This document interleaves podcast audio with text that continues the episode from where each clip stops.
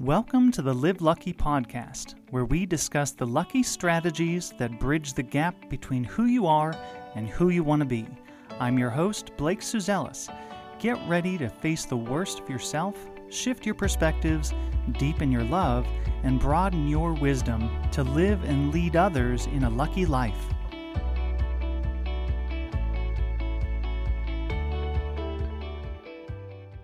Welcome back to the Live Lucky podcast, everyone. Thanks for tuning in. Uh, today, I am going to do something I've never done before. I am going completely off script. Um, had a friend just message me uh, this morning about a another person's podcast. This is actually the the uh, the Joe Rogan podcast, and uh, he had interviewed someone called uh, I think I'm saying his name right, Dr. Gabor Mate. And uh, I don't know, I, I just, there were so many things in that podcast that I thought were so important for us to just communicate and get the word out on. And I just felt really compelled to, to talk about some of these things. Um, so, one of the first things that kind of came up in their discussion was uh, this idea of, well, they were talking about a, a childhood trauma and how this affects a human being. And I think you guys know by now, you know, I'm a child mental health specialist. I've worked with kids all the way from two years old, you know, all the way up.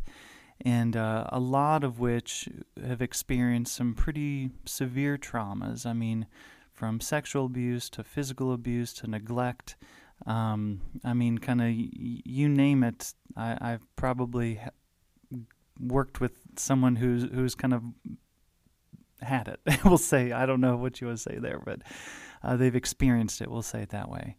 Um, but you know, one thing that was just so important that Dr. Mate was saying was that you know the way that we have been uh, parenting and, uh, and and, it's not parents' fault the, the way that they're parenting this way, um, but the way that doctors have suggested in you know whether it's in psychology or even in the medical profession um, is suggesting that we should limit our touch and um, comforting of children.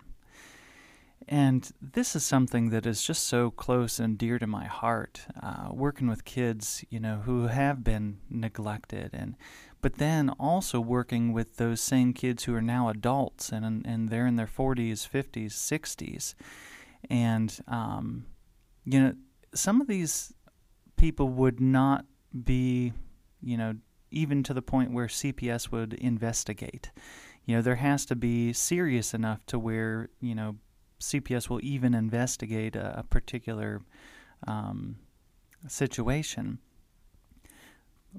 But when it comes to this just neglect of, you know, I am I, I don't want to reinforce your crying. And it's like, yes, that is a behavioral approach. And the truth is, you know, when we want something to continue in a behavior, we reinforce it.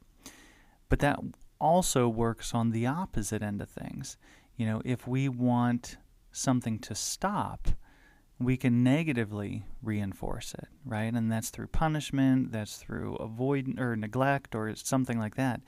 And so when it comes to children, and um, you know, when children are crying, and we're just like, okay, just let them cry it out, you know, um, the children don't know what's going on, right?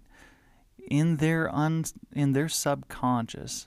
You know, like we've talked about in the past, by three years old, you know, our framework of understanding and relational strategies, emotional strategies, all these things have are, are kind of built by the time that we're three years old. And these basic three human needs of being loved, accepted, and safe, um, we work out our strategies to get those three needs met by three years old. You know, and that's also something Dr. Mate had mentioned as well. Um, but when we're not getting comfort, what does that communicate to us as a very small human being, it means we often take it as I'm not good enough, I'm not acceptable, I'm not lovable enough to even have my own mom or dad uh, comfort me and hold me and care for me. Um, and it, like I said, this is just something that really is close to my heart because I work with so many individuals day in and day out who've experienced this in different ways. And, you know, like I said, it doesn't have to be full on neglect where you're leaving your kids for days at a time because you're on a drug binge or something like that. That's not what I'm even suggesting here. I'm suggesting these are really parents who are involved, engaged, who want what's best for their kids, but they're just getting misinformation. You know, that when we um, don't feed into certain emotions, so to speak, like when a child gets angry, what do we what are we kind of told to do or what what were we taught you know it's basically you send them up to their room to cool down um, but what I'm also suggesting is this is not a helpful strategy. You know, what what does that actually communicate to our children when we just say, you know, your emotions are too big for me to to help you manage? Again, I'm not saying that you're responsible for their emotions. They're the only ones responsible for them and you're the only one responsible for yours. However, we do influence and as we take on and choose to be that parent role for our children, you know, we are there to help them understand their bodies, their emotions, their relationships, you know, their beliefs. I mean that that is the role that we are stepping into as we accept, you know, being a parent. And um, I just think it's so difficult for kids when it's like, okay, go do this all on your own. I mean, that's basically what we're communicating to them. And not only that, again, that deeper underlying subconscious communication, that message we're, we're teaching them is I won't accept you or love you the way that you are. I won't accept you or love you when you're angry or when you're sad or when you basically when you're not happy, you're not lovable or, or acceptable. That's obviously not a message that parents intend to communicate, right? And and again, that's what I'm saying. We are getting misinformation that this is a good strategy to send kids up to their room to push them away when they're, you know, uh, experiencing a behavior or an emotion that we don't like. But truly, what it's saying is we don't know what to do that that's really what it's saying to me about the parents. You know, we don't know what to do. You know, and so again, I'm not this is not about blaming or shaming and whether it's the children or the adults, but like I said, this is more of just creating a different message. Right? A different message for our society right now that we all need emotion.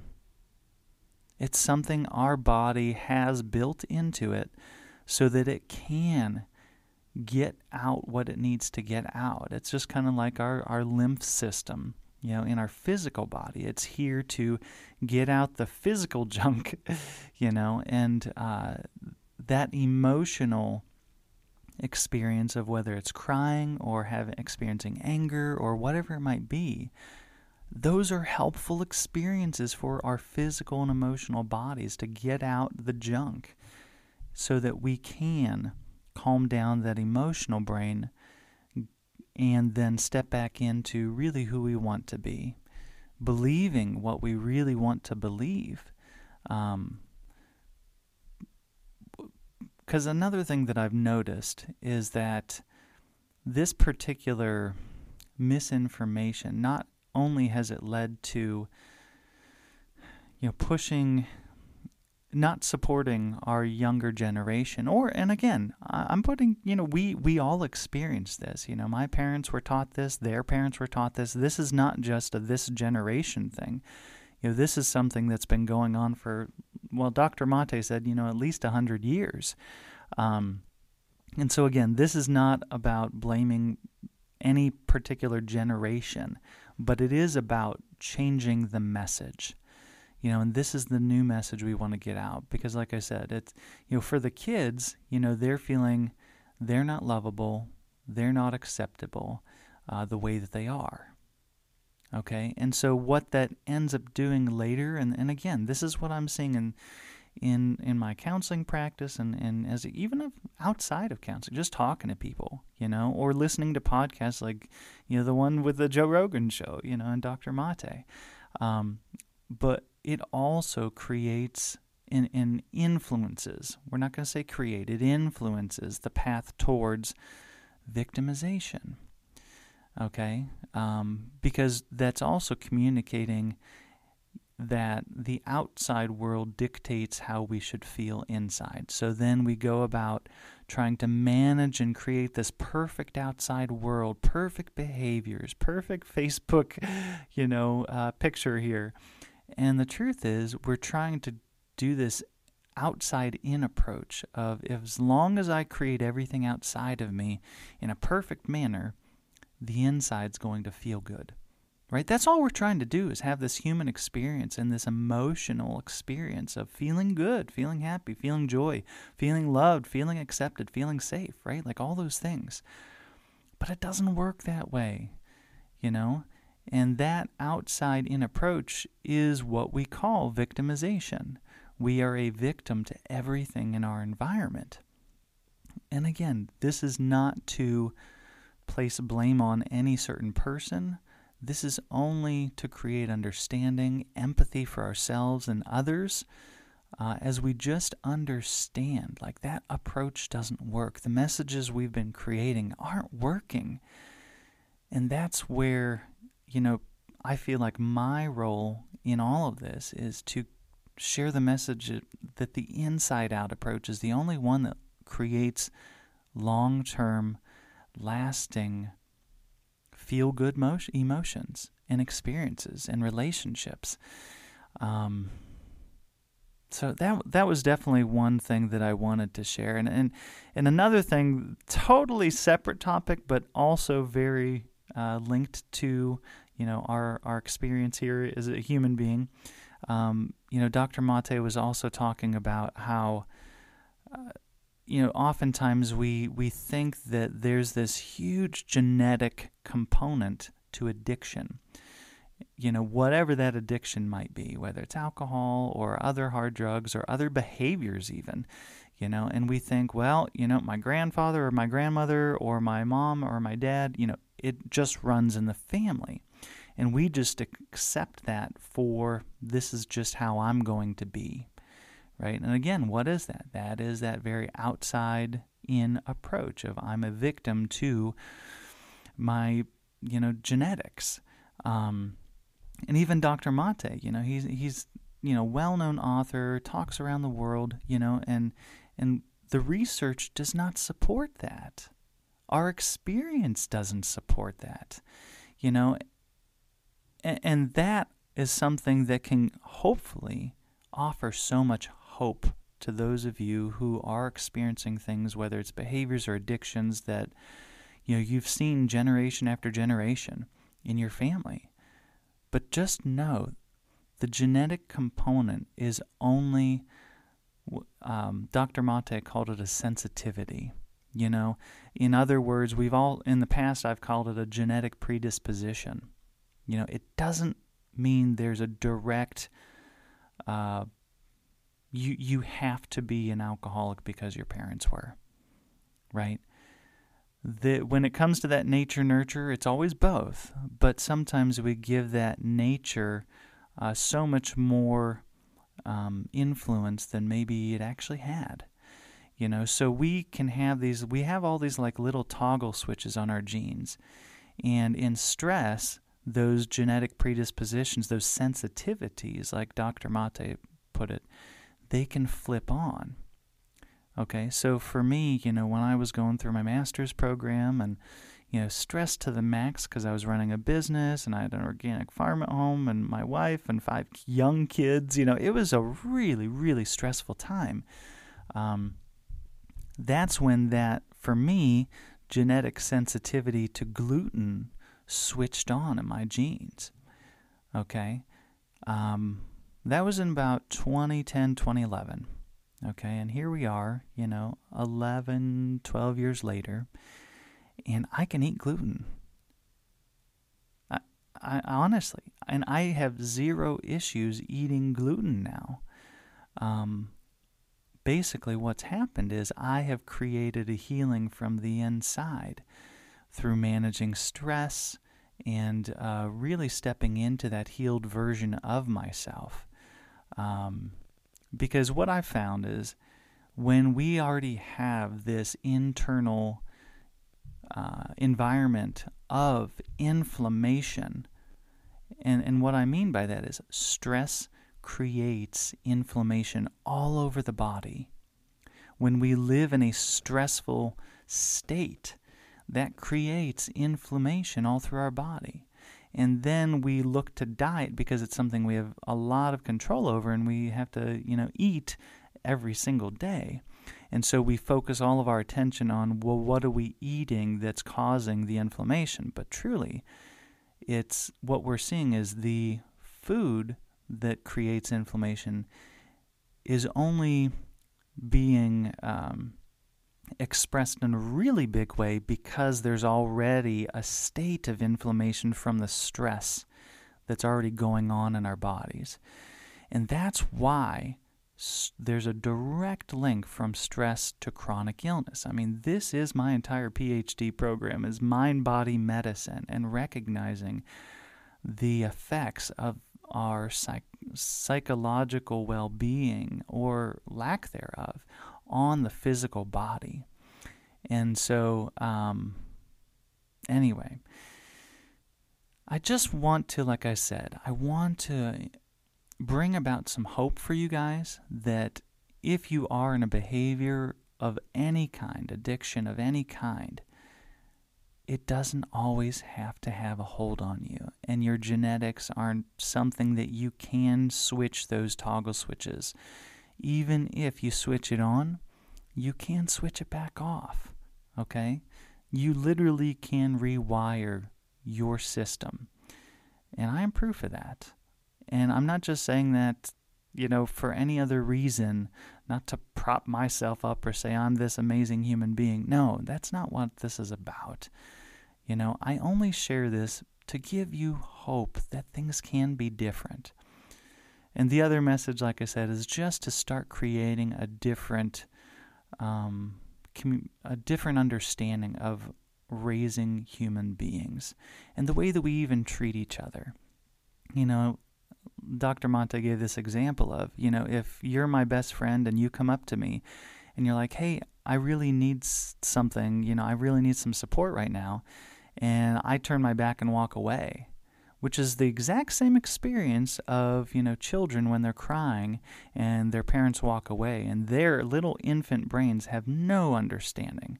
You know at least as adults we can say well blake was just having a bad day or you know he, this, something's bothering blake. Has nothing to do with me. As an infant we cannot rationalize like that. Our cognitive brain is not that developed yet. Um, so anyway how does this help us to lead Lucky. Um, I think it just re- really reinforces that understanding of what we communicate in terms of love, acceptance, and safety, whether it's in our families, whether it's in the work environment. This will have a huge ripple effect on not just your small circle and sphere of influence, but this can ripple out way beyond that. Um, so I just want you to take that role seriously as a leader. You know, you have the opportunity to change lives when you're leading people. Step into that. You can do this, you know. Um, and not only that, thank you for stepping into that role. That is a difficult role to step into. Um, but anyway, there there may be some things that you can step into in terms of love, safety, and acceptance that will change the people's lives around you, which then creates a way better environment even for you to live in. All right. Um, so, guys, like I said, I had zero script today. I hope that this came across. I don't even know how it came across. Um, but if there is something you could take away from this message today, what would that be? How do you want that to change your week? You know, maybe change your relationships and just maybe one baby step towards something different, you know, of changing your life in a positive way or those around you in a positive way. I'm just going to invite you into that this week. You have the power to do that. All right, guys. Thanks for spending time with me today. Um, I just appreciate you so much. And uh, I look forward just to continue to be here with you, you know, every week. I, I want to actually start doing this more often. I just enjoy it so much, and I'm enjoying the feedback that I'm getting, guys. And so, if this was helpful, please share it with somebody. Um, if there's a parent or just a leader or just anybody you can think of that this is like, you know what? This is definitely a message we want to change in our society. Let's get this message out. Um, please do that today. Just send it right now. Just a text, a message through Facebook, whatever it might be. Just do it now. Just take that moment and send it out right now. And if you could, if you haven't already, follow and like the Live Lucky podcast so we can just continue to, to connect and do some amazing things to change this world for the better. All right, guys, have a great week, and I'll look forward to talking to you next time.